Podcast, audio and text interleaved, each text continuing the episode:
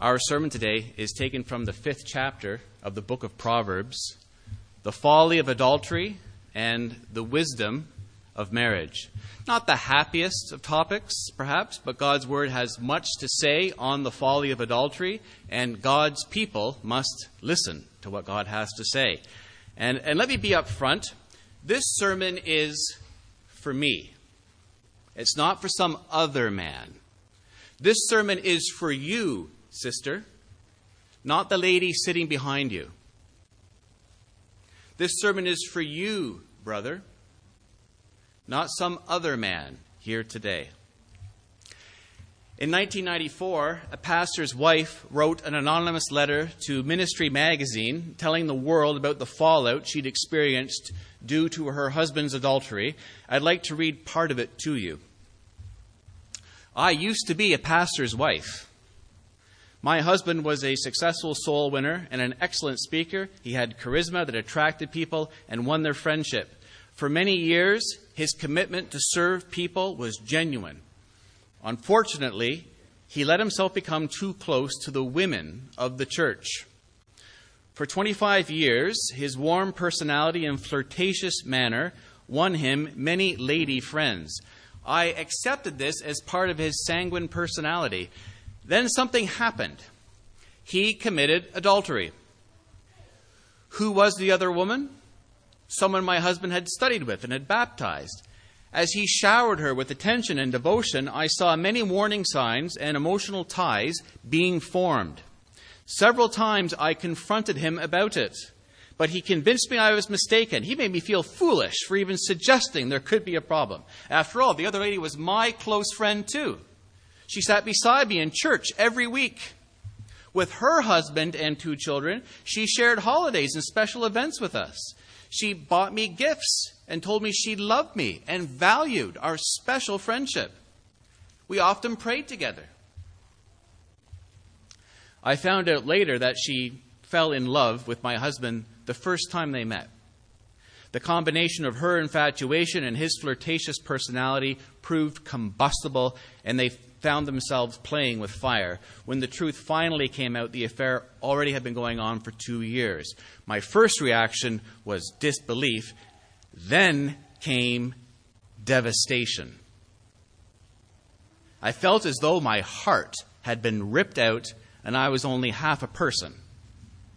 My husband didn't acknowledge my hurt or seem to care at that point. Emotionally, I couldn't deal with the little things of life, much less the bigger things. Financially, I couldn't afford to stay in our house and had to move. Meanwhile, having left all the responsibilities in my lap, my husband moved into a motel with our friend.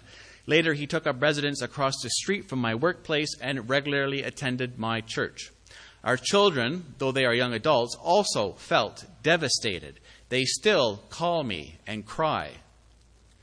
They wonder whether anything they ever believed in was true. They question if God is real and want nothing to do with religion. Life will never be the same for them. My point in writing this story is to help pastors and other spiritual leaders realize that adultery is worse than death.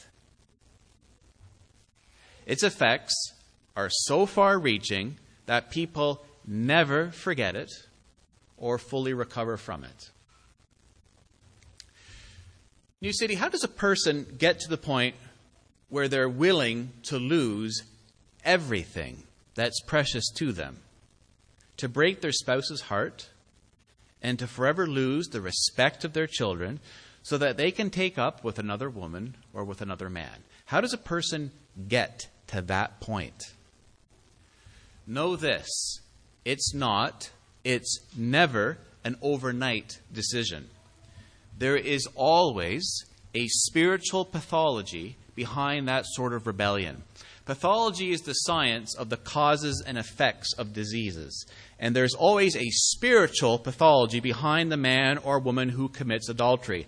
A pathology that traces back through 100 bad decisions, 1,000 lustful thoughts, and countless moments of sinful self regard, never crucified in the name of Jesus Christ. There are always countless little compromises along the way, little unchecked compromises that add up to final calamity. Beloved, the Bible is clear. We must be waging ruthless war against our own lusts. Romans 13:14 Clothe yourselves with the Lord Jesus Christ and do not think about how to gratify the desires of the flesh. Don't think about it.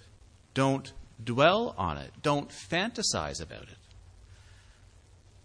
I wonder, and I, I pray against this as your pastor, but I wonder how many of my brothers and sisters at New City are testing the limits of compromise.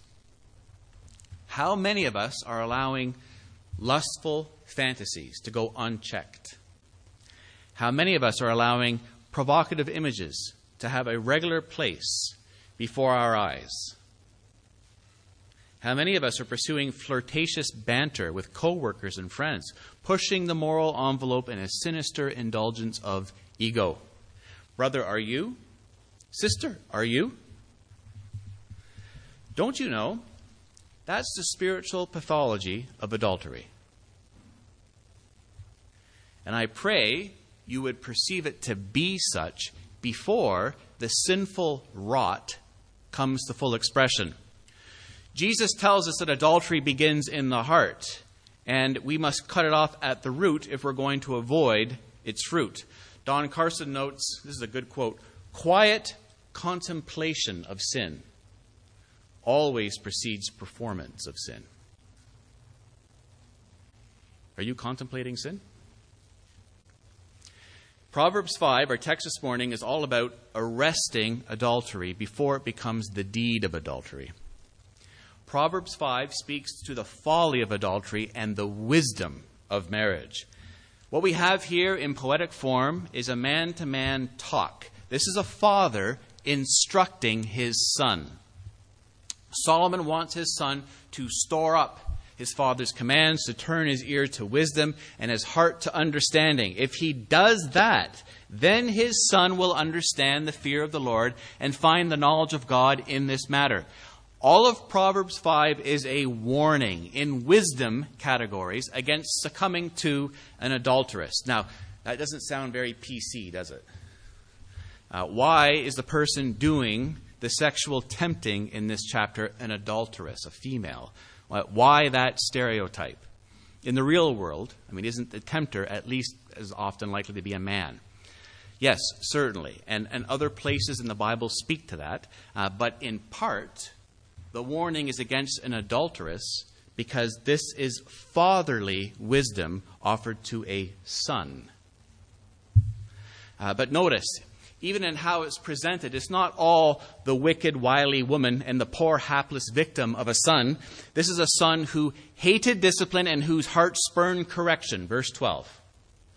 It said of him in chapter 522 the evil deeds of a wicked man ensnare him, the cords of his sin hold him fast. He is guilty of great folly, verse 23. So if you look at our big picture in your bulletin, in your handout, the father's instruction is to his son. The father's instruction to his son is countering the honeyed speech of the loose woman. He is saying, Stay away, flee from another man's unchaste wife, and instead be devoted to your own wife, enjoying all the erotic delights of marriage with her.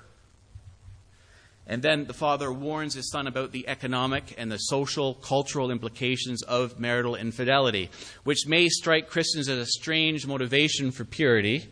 Doesn't sound very holy, does it? Uh, but we'll come to that. But beyond all the economic and social reasons for sexual fidelity in marriage is one of transcendent importance. We read of it in chapter 5, verse 21 for your ways are in full view of the Lord, and he examines all your paths.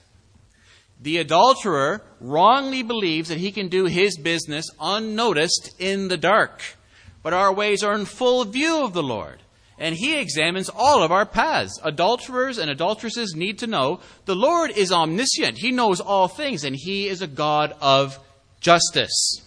So, point number one the Father's call for attentiveness to his instruction beware the adulteress. Verses 1 through 7, starting in verse 1. My son, pay attention to my wisdom and turn your ear to my words of insight. And obviously, in all he says, the father assumes that his son is old enough to experience sexual temptation and pleasure. This dad is not talking to his six year old. Uh, the son is either married or he's on the verge of marriage, which accounts for every man here at New City. So, brothers, incline your ears. And I, I debated uh, making this sermon more gender neutral. Obviously, both men and women can commit adultery, but it's torturous. It becomes a pronoun nightmare to, to preach it like that. Besides, I think it's wise uh, to let God's, God's word to speak for itself. This is a father warning his son. Proverbs 31 is about a wise woman, and it should be preached as such which means I'll be speaking more directly to the men today. But, ladies, all of this applies to you, obviously, and I'll be speaking to you, sisters, at, at many points directly. Now, what's the Father's aim in having this man to man chat? Verse 2 that you may maintain discretion and your lips, lips may preserve knowledge. In essence, he's saying, My son, Pay attention to my wisdom. Listen carefully to my wise counsel over against the honeyed, foolish words of the adulteress. Listen to what I say. Then you will understand what it means to fear the Lord, and you will gain knowledge of God. You will know how to live harmoniously in the universe God created which is kind of the, the, the, uh, the, the purpose of wisdom literature. How do you live harmoniously in this world, this universe that God has created? How do you live wisely and not foolishly? The Father is showing his Son biblical wisdom and the path to godliness. After all, he's a good Jew. He, he has these sorts of father son chats all the time. Remember Deuteronomy 6, verse 4. Hear, O Israel, the Lord our God, the Lord is one. Love the Lord your God with all your heart and with all your soul and with all your strength. These commandments that I give you today are to be on your hearts. Impress them on your children. Talk about them when you sit at home and when you walk along the road and when you lie down and when you get up. And the topic of today's chat is avoiding the adulterous woman. On other days, the father might talk to his son about not being a sluggard or being wise with money. Today, it's beware the adulteress. As Tim Challies writes, and actually I posted part of this on the, uh, on the Facebook page the other week for, for our church, it is good and necessary to shelter your children from the world. It is also good and necessary to expose your children to the world while they, while they are still under your care so you can help them interpret what they're seeing and experiencing. Do that with wisdom. Your task as a parent is to prepare your children to live and thrive in this world, not some other one. My son, listen to the instruction on my lips. Verse 3 For the lips of the adulterous woman drip honey, and her speech is smoother than oil. See, the father knows. He's been around the block a few times. Someone else is trying to bend his son's ear, the wife of another man. And she has a powerful attraction that can destroy his son. The lips of the adulterous woman drip honey, and her speech is smoother than oil. She just has to speak to say things, enticing sexual things, and she can ensnare his son and bring him down to death. Flip over to Proverbs chapter 7, verse 6.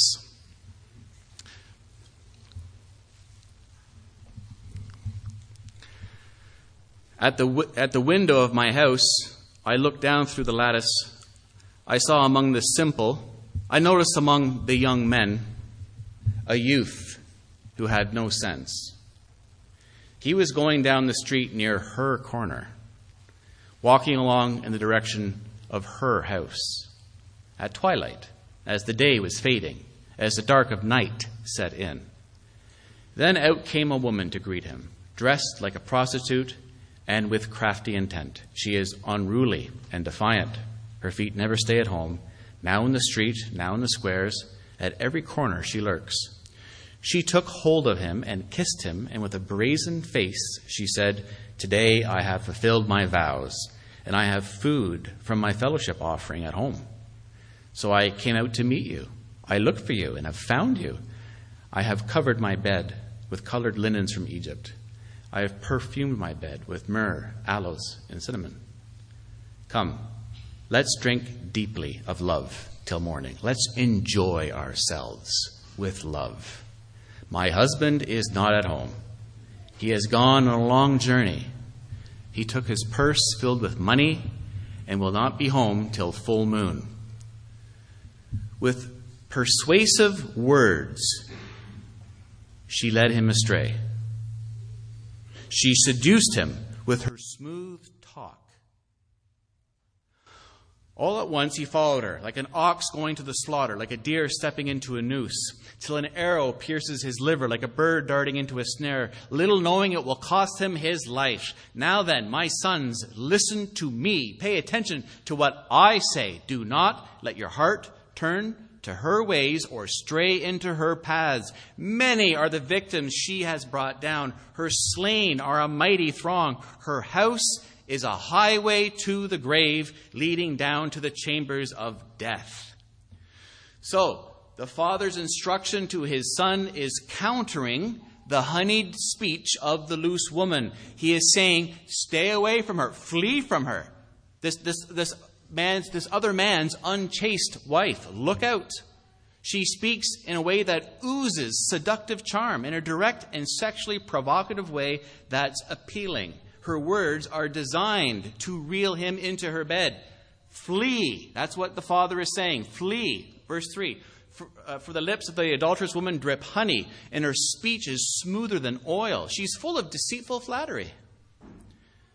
Verse 4 But in the end, she is bitter as gall, a bitter and poisonous plant, sharp as a double edged sword. So that means whoever listens to her and has sex with her experiences the opposite of what she presented. Her honey becomes gall, her smoothness turns sharp. She cuts her victims to pieces. Verse 5 Her feet go down to death, her steps lead straight to the grave. Okay, what does that mean? It means the Mosaic law regarded adultery by Israelites as a capital offense. Uh, Leviticus 20, verse 10. If a man commits adultery with another man's wife, with the wife of his neighbor, both the adulterer and the adulteress are to be put to death. Deuteronomy 22, 22. If a man is found sleeping with another man's wife, both the man who slept with her and the woman must die. You must purge the evil from Israel. And during the time of the Old Covenant Israel theocracy, that's, that was the law. Flip forward to Proverbs chapter 6, verse 27. My son, keep your father's command. Do not forsake your mother's teaching. Bind them always on your heart. Fasten them around your neck. When you walk, they will guide you. When you sleep, they will watch over you. When you awake, they will speak to you. For this command is a lamp, this teaching is a light, and correction and instruction are the way of life, keeping you from your, from your neighbor's wife, from the smooth talk of a wayward woman.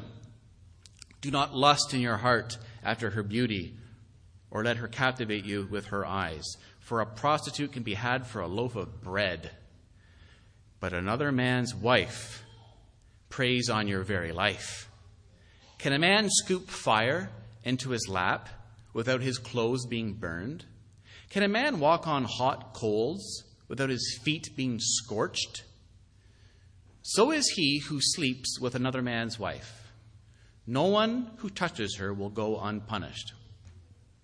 So, brother, do you hear the, the rhetorical question that's being asked there? Verse 27 Can a man scoop fire into his lap without his clothes being burned? No, it's impossible. But the adulterer is a fool because he thinks the answer is Yes. All he can see is sin's illusory promise of pleasure, not its real promise of pain. Friend, is that you? Are you playing with fire? Are you scooping fire into your lap in secret?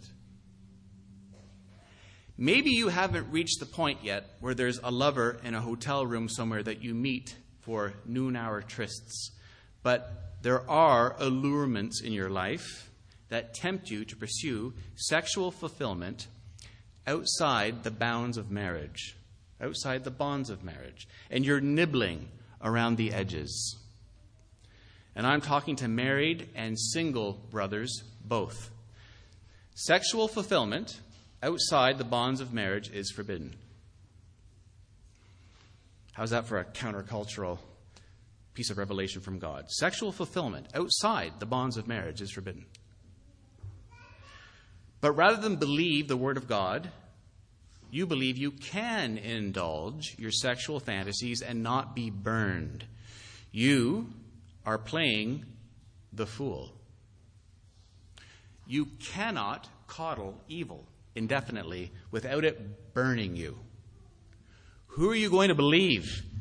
You must believe what God's Word is teaching you right now in this hour, in this moment of clarity, as His Word is being preached. Otherwise, when temptation strikes, God's truth will be a faint, weak voice in the distance. What will be louder, what will be irresistible, are the sweet nothings of the adulteress whispering in your ear because there's already this spiritual pathology in your life, tracing back through countless moments of sinful self regard, never crucified in the name of Jesus Christ. And all those little unchecked promises will add up to final calamity. You will be easy prey. Chapter 5, verse 6. She gives no thought to the way of life. Her paths wander aimlessly, but she does not know it.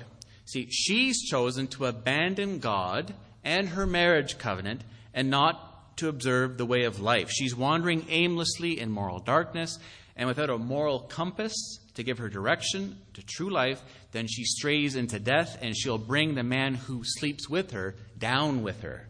You know, fool, fool, how could, how could you consider hitching your wagon to her falling star? What folly! A man couldn't make a more foolish decision. You're going to throw away everything you hold dear everything you've worked for a lifetime your family, your wealth, your reputation, your wife's heart, your children's respect, your ministry. You're going to throw it all away with both hands.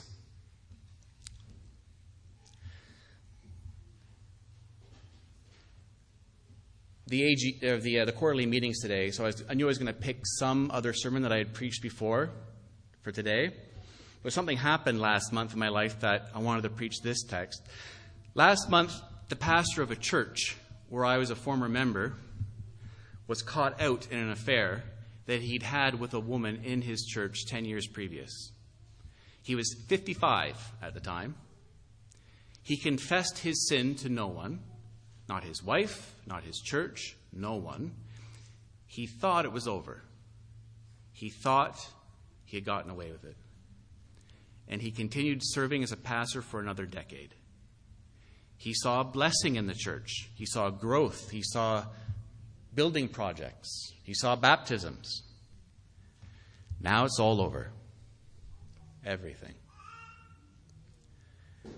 Verse 7 Now then, my sons, listen to me. Do not turn aside from what I say. Who is the son going to listen to? the honeyed lips of the adulteress or the wisdom of his father. But really, the real question is who are we going to listen to? For every one of us, the fight for holiness is a fight for faith. And when it comes down to it, who are we going to believe? Are we going to believe God's word about what God says will actually satisfy us? Or will we listen to the lie that sin will satisfy us more than God? I read a post once on a Christian blog written by a woman who had had an affair and destroyed her family. And she warned her readers that the sex you have during an affair will be the best sex you've ever had. You're going to think, I never knew sex could be like this. But it's all a phantom. Point two the folly of adultery and the son's belated regret for not heeding the father's instruction. Now the father zeroes in, and here comes half the lesson in a nutshell, the negative half. Verse 8 Keep to a path far from her. Do not go near the door of her house. Remove yourself from this woman's proximity. Extricate yourself from her presence. Don't come within earshot of her temptations. Run. Don't try to evangelize her. Don't try to witness to her. Take a page from Joseph's playbook and flee from the temptress. Literally, run. You won't look James Bond cool doing it, but James Bond is going to hell. So what does he know? Don't deliberately walk by her desk on the way to the water cooler. Don't sit with her on the GO train day after day. Don't interact on Instagram. Don't do lunch together. Keep to a path far from her. Not only is her house a highway to the grave, leading down to the chambers of death, but there are devastating economic and social consequences to adultery as well. Look at verse 8. Keep to a path far from her. Do not go near the door of her house, lest you lose your honor to others and your dignity to one who is cruel, lest strangers feast on your wealth and your toil enrich the house of another. Now, it's, it's not clear how the adulterer loses his honor and dignity and wealth to others. Commentators uh, suggest things like, well, damages paid to a, a, betrayed husband, money given to a mistress, payment for blackmail, venereal disease. It, it's hard to say. In our own day and age, it could be lawyers, lawyer fees, alimony, child support. Uh, but what we see for certain is that it's the father's intention to scare his son. This foolish choice of sleeping with another man's wife entails the loss of things every man holds dear in life wealth and honor. Remember, this is wisdom literature. I, I, don't think the Apostle Paul would use this same sort of argument. Um, the categories are different than what we see in 1 Corinthians 6, for example. But this, we're reading here, this is folly. This is foolishness. This is living unwisely in God's universe. Is there anything more foolish than listening to the enticing words of a loose woman, having sex with her, and consequently losing your honor and dignity to one who is cruel, strangers feasting on your wealth, and your toil enriching the house of another? Fool. Brothers and sisters, it's possible to build up something over the course of a lifetime and to throw it all away in 10 seconds. And what will we say then? The father fast forwards this fictional narrative to the end of his son's life. He tells the young man that he will groan. In a way, a heart groans in anguish from a sick and wasted body. And the sound of this groan and the words that follow is heart wrenching. Proverbs 5, verse 11 and following. At the end of your life, you will groan when your flesh and body are spent. You will say, How I hated discipline, how my heart spurned correction. I would not obey my teachers or turn my ear to my instructors. And I was soon in serious trouble in the assembly of God's people.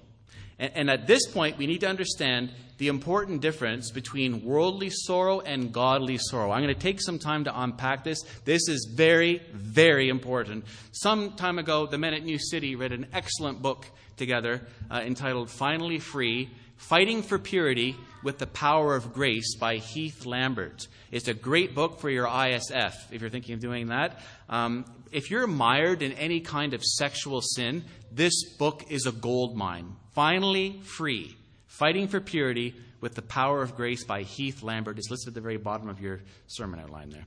Lambert, who's a Christian counselor, tells the tale of two men he met with on separate occasions in his office. He calls them Dave and Ryan.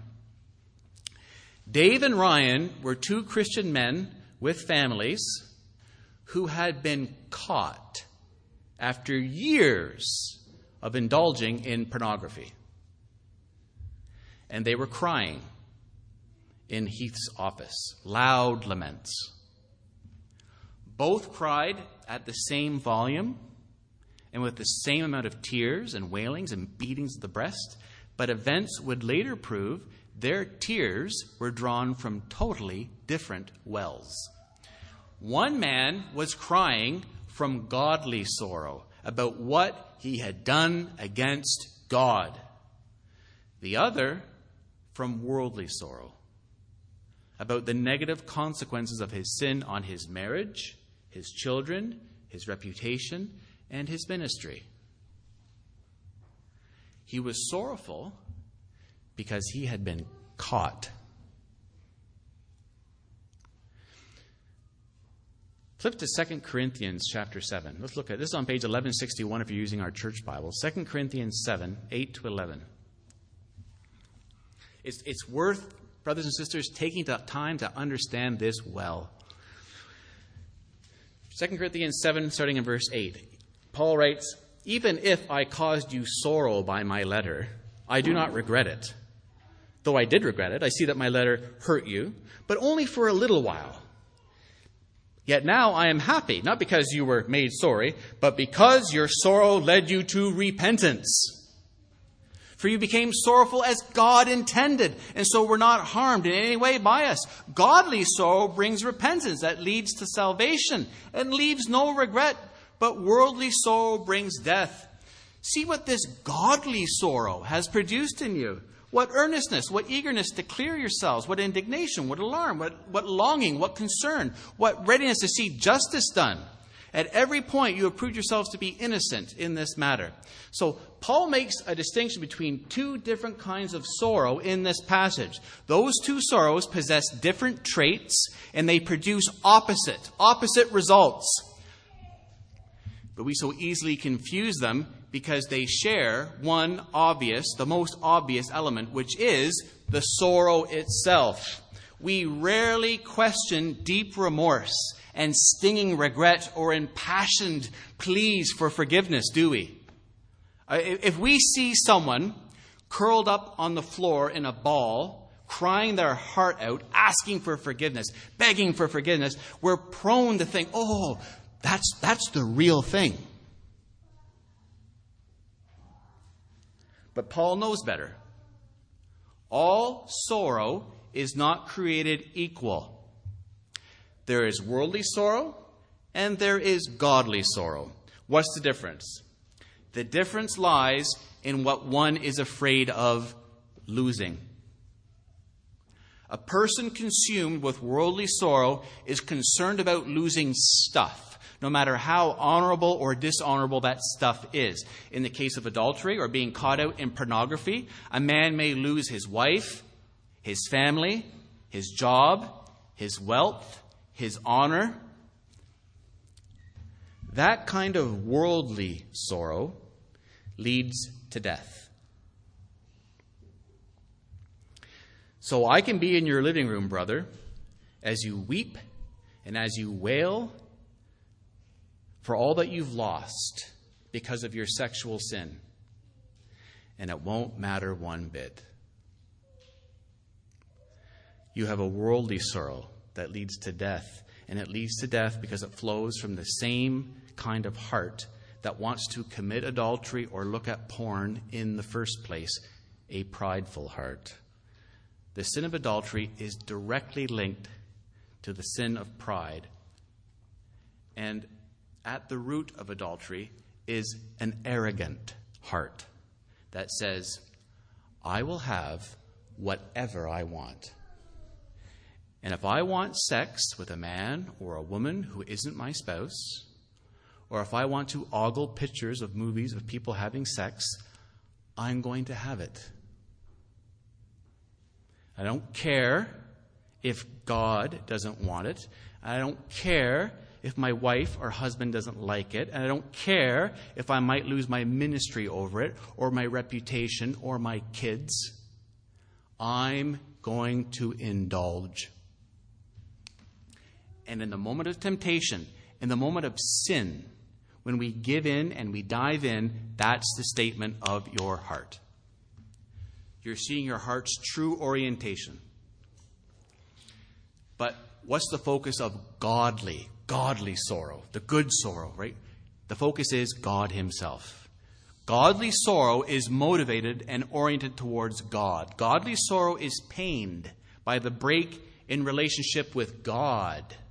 It's heartbroken that God is, is being grieved and offended by our sin. We say with Joseph, How can I do such a wicked thing and sin against God?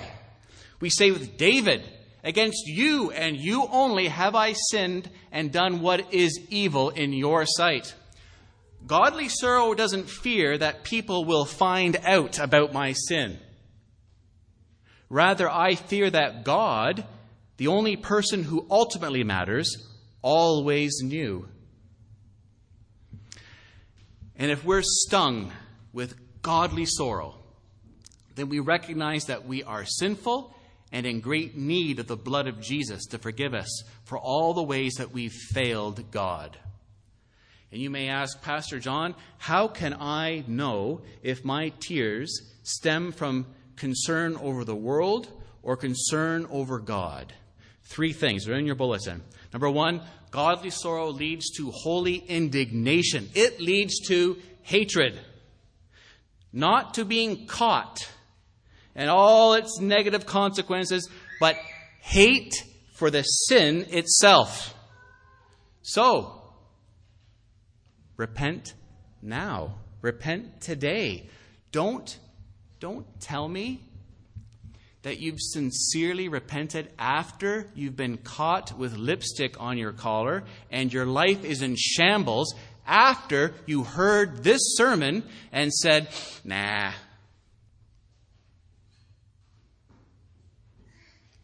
How can we know in that moment, the, the church of which, of which you're a member, how can we know in that moment, after you've been caught if your tears are flowing from a genuinely godly sorrow. We can't. It's impossible. It will take time to determine that if your repentance is truly genuine. We can't know it in the moment, though. Ladies, if the man who gets you pregnant says he'll marry you, is that decision flowing from a heart of true love? Or is he just doing the right thing? How can you know for sure? You can't. Secondly, godly sorrow leads to alarm. It leads to a healthy, a healthy form of fear. Habitual, unrepentant sin in our life should undermine our assurance of salvation. It should cause us to fear for our soul. God, godly sorrow doesn't say, once saved, always saved, as we jump into bed with our lover. Godly sorrow leads to alarm, a healthy form of fear. Third, godly sorrow leads to longing and concern for restoration. Godly sorrow is broken over the distance our sin has created in relationships with God and with others, and it longs to close the gap. Ideally, before our sin finds us out. And, brother, sister, if you're currently in the midst of deep sexual sin, if you're having an affair, if you're having sex before marriage, you're having even an emotional affair, or you're addicted to porn, uh, there is one thing that you must do. You need to confess your sin. And if you're married, you need to confess your sin to your spouse. Matthew 5:23. Therefore, If you are offering your gift at the altar, and there remember that your brother or sister has something against you, leave your gift there in front of the altar. First, first go and be reconciled to them, then come and offer your gift. Your spouse has been harmed by your marital unfaithfulness. They have been directly touched by your sin. So confess it to them. You broke the covenant of exclusive sexual affection. Your marriage bed has been corrupted, defiled. Hebrews 13:4. Marriage should be honored by all, and the marriage bed kept pure, for God will judge the adulterer and all the sexually immoral. So, brother, sister, leave your gift at the altar, as it were, and be reconciled to your spouse. They are your brother in Christ. They are your sister in Christ. Be reconciled to them first.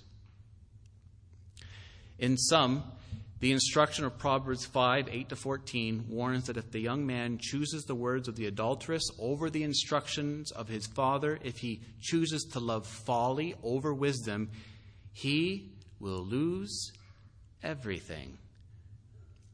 Wisdom gives the gifts of life, riches, and reputation. Love folly, to love folly is to forsake all those good things and court destruction.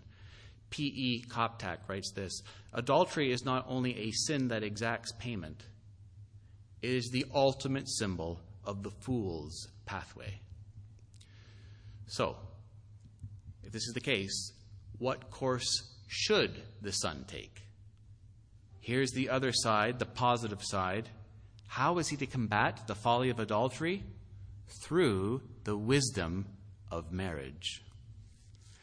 So, Stay away from the adulteress, out of earshot of all her seductive words. That's folly. And instead, enjoy all the erotic delights of marriage with your own wife. That's wisdom. That's the argument. Point number three the wisdom of marriage and a frank invitation to the erotic delights of married life, 15 to 20. Now, the water language used throughout this passage is difficult to decipher. There's lots of debates in the commentaries. We're not going to get into that. But basically, he's talking about the, er, the erotic delights of married love. This is a very frank invitation to those erotic delights. There's a, a lot of parallels here with the Song of Solomon. I'm not going to get into that. Very interestingly, uh, Jewish men were not allowed to read the Song of Solomon until they were 30. So some of that stuff's going on here. But the father is talking to his son about quenching his sexual thirst with his own wife. It's like what the Apostle Paul teaches in 1 Corinthians 7 having sex regularly with our Christian spouse and thus relieving the pressure of sexual temptation is part of the way Christians flee sexual immorality and glorify God with our bodies. So, verse 15 drink water from your own cistern, running water from your own well. Should your springs overflow in the streets, your streams of water in the public squares? Bruce Waltke, he's probably written the definitive commentary on Proverbs. He writes this. Um, he says that in contrast to the cisterns and wells of verse 15, which were private property, so we're thinking talking about marriage there in that verse. These public places in verse 16 describe sexual relations with others, that is, sexual activities that violate the privacy of marriage. Verse 17, let them be yours alone, never, never to be shared with strangers. May your foundation, may your fountain be blessed, and may you rejoice in the wife of your youth, a loving doe, a graceful deer. May her breasts satisfy you always. May you ever be intoxicated with her love. See, in the context of marriage, lovemaking is better than wine. Verse 20 Why, my son, be intoxicated with another man's wife? Why embrace the bosom of a wayward woman? The message, uh, which is a paraphrastic interpretation of the biblical text, reads this way Your spring water is for you and you only not to be passed around among strangers. Bless your fresh flowing fountain. Enjoy the wife you married as a young man, lovely as an angel, beautiful as a rose. Don't ever quit taking delight in her body. Never take her love for granted. Why would you trade enduring intimacies for cheap thrills with a whore? Finally, point four the fatal consequences of sinning against God and spurning the Father's instruction. And here we see the Father grounds his teaching in, in theology. He grounds it in the Lord's omniscience. The Lord knows everything that we do, verse 21, and justice, verses 22 to 23. Verse 21 For your ways are in full view of the Lord, and he examines all your paths. The adulterer wrongly believes that he can do his business unnoticed, in the dark. I've mentioned this story before, but when I was attending, when I was attending Toronto Baptist Seminary at, at Gerrard and Jarvis, uh, the prostitutes on weeknights would start walking the street uh, at 11 p.m. in the dark. There's a reason for that. Uh, I remember one evening coming back to the residences quite late, and while I was waiting for the light to change at the Harveys across the street, a very attractive woman propositioned me.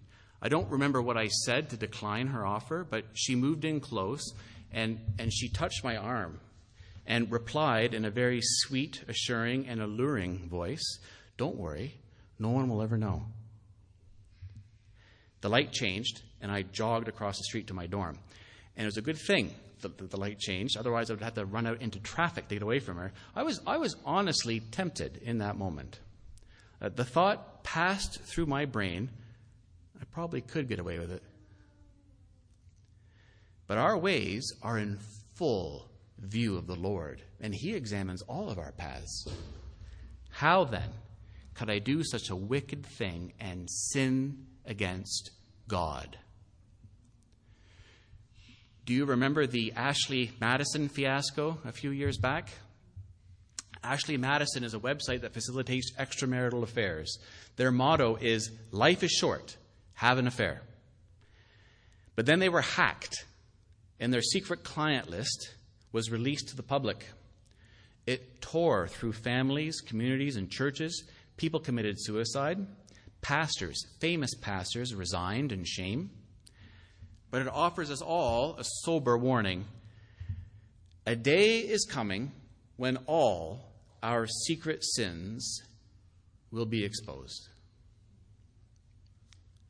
The scriptures warn us of a day when God will bring to light all our deeds conducted in darkness. Let me just read a couple. Ecclesiastes 12:14. For God will bring every deed into judgment, including every hidden thing, whether it is good or evil. So, your Google search history, for instance, how would you like that blazoned across the skies? Luke 12, 2 to 3. There is nothing concealed that will not be disclosed, or hidden that will not be made known. What you have said in the dark will be heard in the daylight, and what you have whispered in the ear in the inner rooms will be proclaimed from the roofs. Hebrews 4 1. Nothing in all creation is hidden from God's sight. Everything is uncovered and laid bare before the eyes of him. To him we must give an account. 1 Corinthians 4 5. The Lord will bring to light what is hidden in darkness and will expose the motives of the heart. Romans 2:16. This will take place on the day when God judges people's secrets through Jesus Christ. But as Carson explains in the context of wisdom literature, there's an additional overtone. Not only does God see everything, including any sexual misconduct, but it's the part of wisdom, the wisdom of living out life in God's universe and God's way to please our Maker. And there's justice. Behind all the utilitarian arguments about loss of honor, economic woe, there is ultimately a religious reason. The omniscient Lord, who knows everything, he upholds a moral order wherein sin brings its own punishment with it. Galatians 6 7. Do not be deceived. God cannot be mocked. A man reaps what he sows. Whoever sows to please their flesh, from the flesh will reap destruction. Proverbs 5:22 The evil deeds of the wicked ensnare them. The cords of their sins hold them fast. For lack of discipline they will die, led astray by their own great folly. And as I read this passage as a sinful man, as a sexually sinful man, I thank God for the gospel. I thank God for his grace and mercy that he's extended towards me, a sexual sinner, in Jesus Christ my Lord. Proverbs 28:13 Whoever conceals their sins does not prosper, but the one who confesses and renounces them finds mercy. Brothers and sisters, for any convicted of sin this day, sexual sin, find refuge in the comfort offered by God in the death and resurrection of Jesus Christ. I implore you, let your sin be secret no more. Bring it into the light, turn away from it, confess it, and renounce it. Renounce it. Once again, know the joy of holiness, not sin enjoyed in secret in dark places. Then you will know the mercy of God and you will have nothing to fear on the day when God exposes hidden sins. Trevin Wax writes this, and with this I'm going to close. I think many of us who have tasted of the Lord's holiness have a degree, some more than others, of the shame of sin. And we envision the day when we will stand before the Lord to give an account of everything we've done. I recall preachers past suggesting a giant movie screen will play before God and everybody else of all of our sins, the, the ones external and internal, the ones we remember and the ones that we don't, every single drop of bitterness, every unkind word, every single second of lust, every hateful thought, every self indulgent theft of the glory belonging only to God, all in stunning color and panoramic vision. Like a list of names in the newspaper, only infinitely worse. This man is a pervert, the broadcast will reveal. But then there's the promise of my holy God himself that his son is not ashamed to call me his brother. Hebrews 2:11. He ought to be ashamed, but he's not. He has satisfied justice by taking the endless list of my sins upon himself, bearing my shame on a public cross. I stake everything on that promise and the promises from which it is derived. The promise that he will present me blameless before the presence of his glory with great joy, Jude 24. Oh, he will read a list, all right. It's called the Lamb's Book of Life. And because this ferociously holy and glory jealous God has foreknown me, elected me, justified me, sanctified me, is sanctifying me, and will glorify me, my name will be found in it. This man, this man is a good and faithful servant, the broadcast will reveal. For I have been covered in the righteousness of my precious Redeemer. He has cast my sins into the depths of the sea to remember them no more. Amen.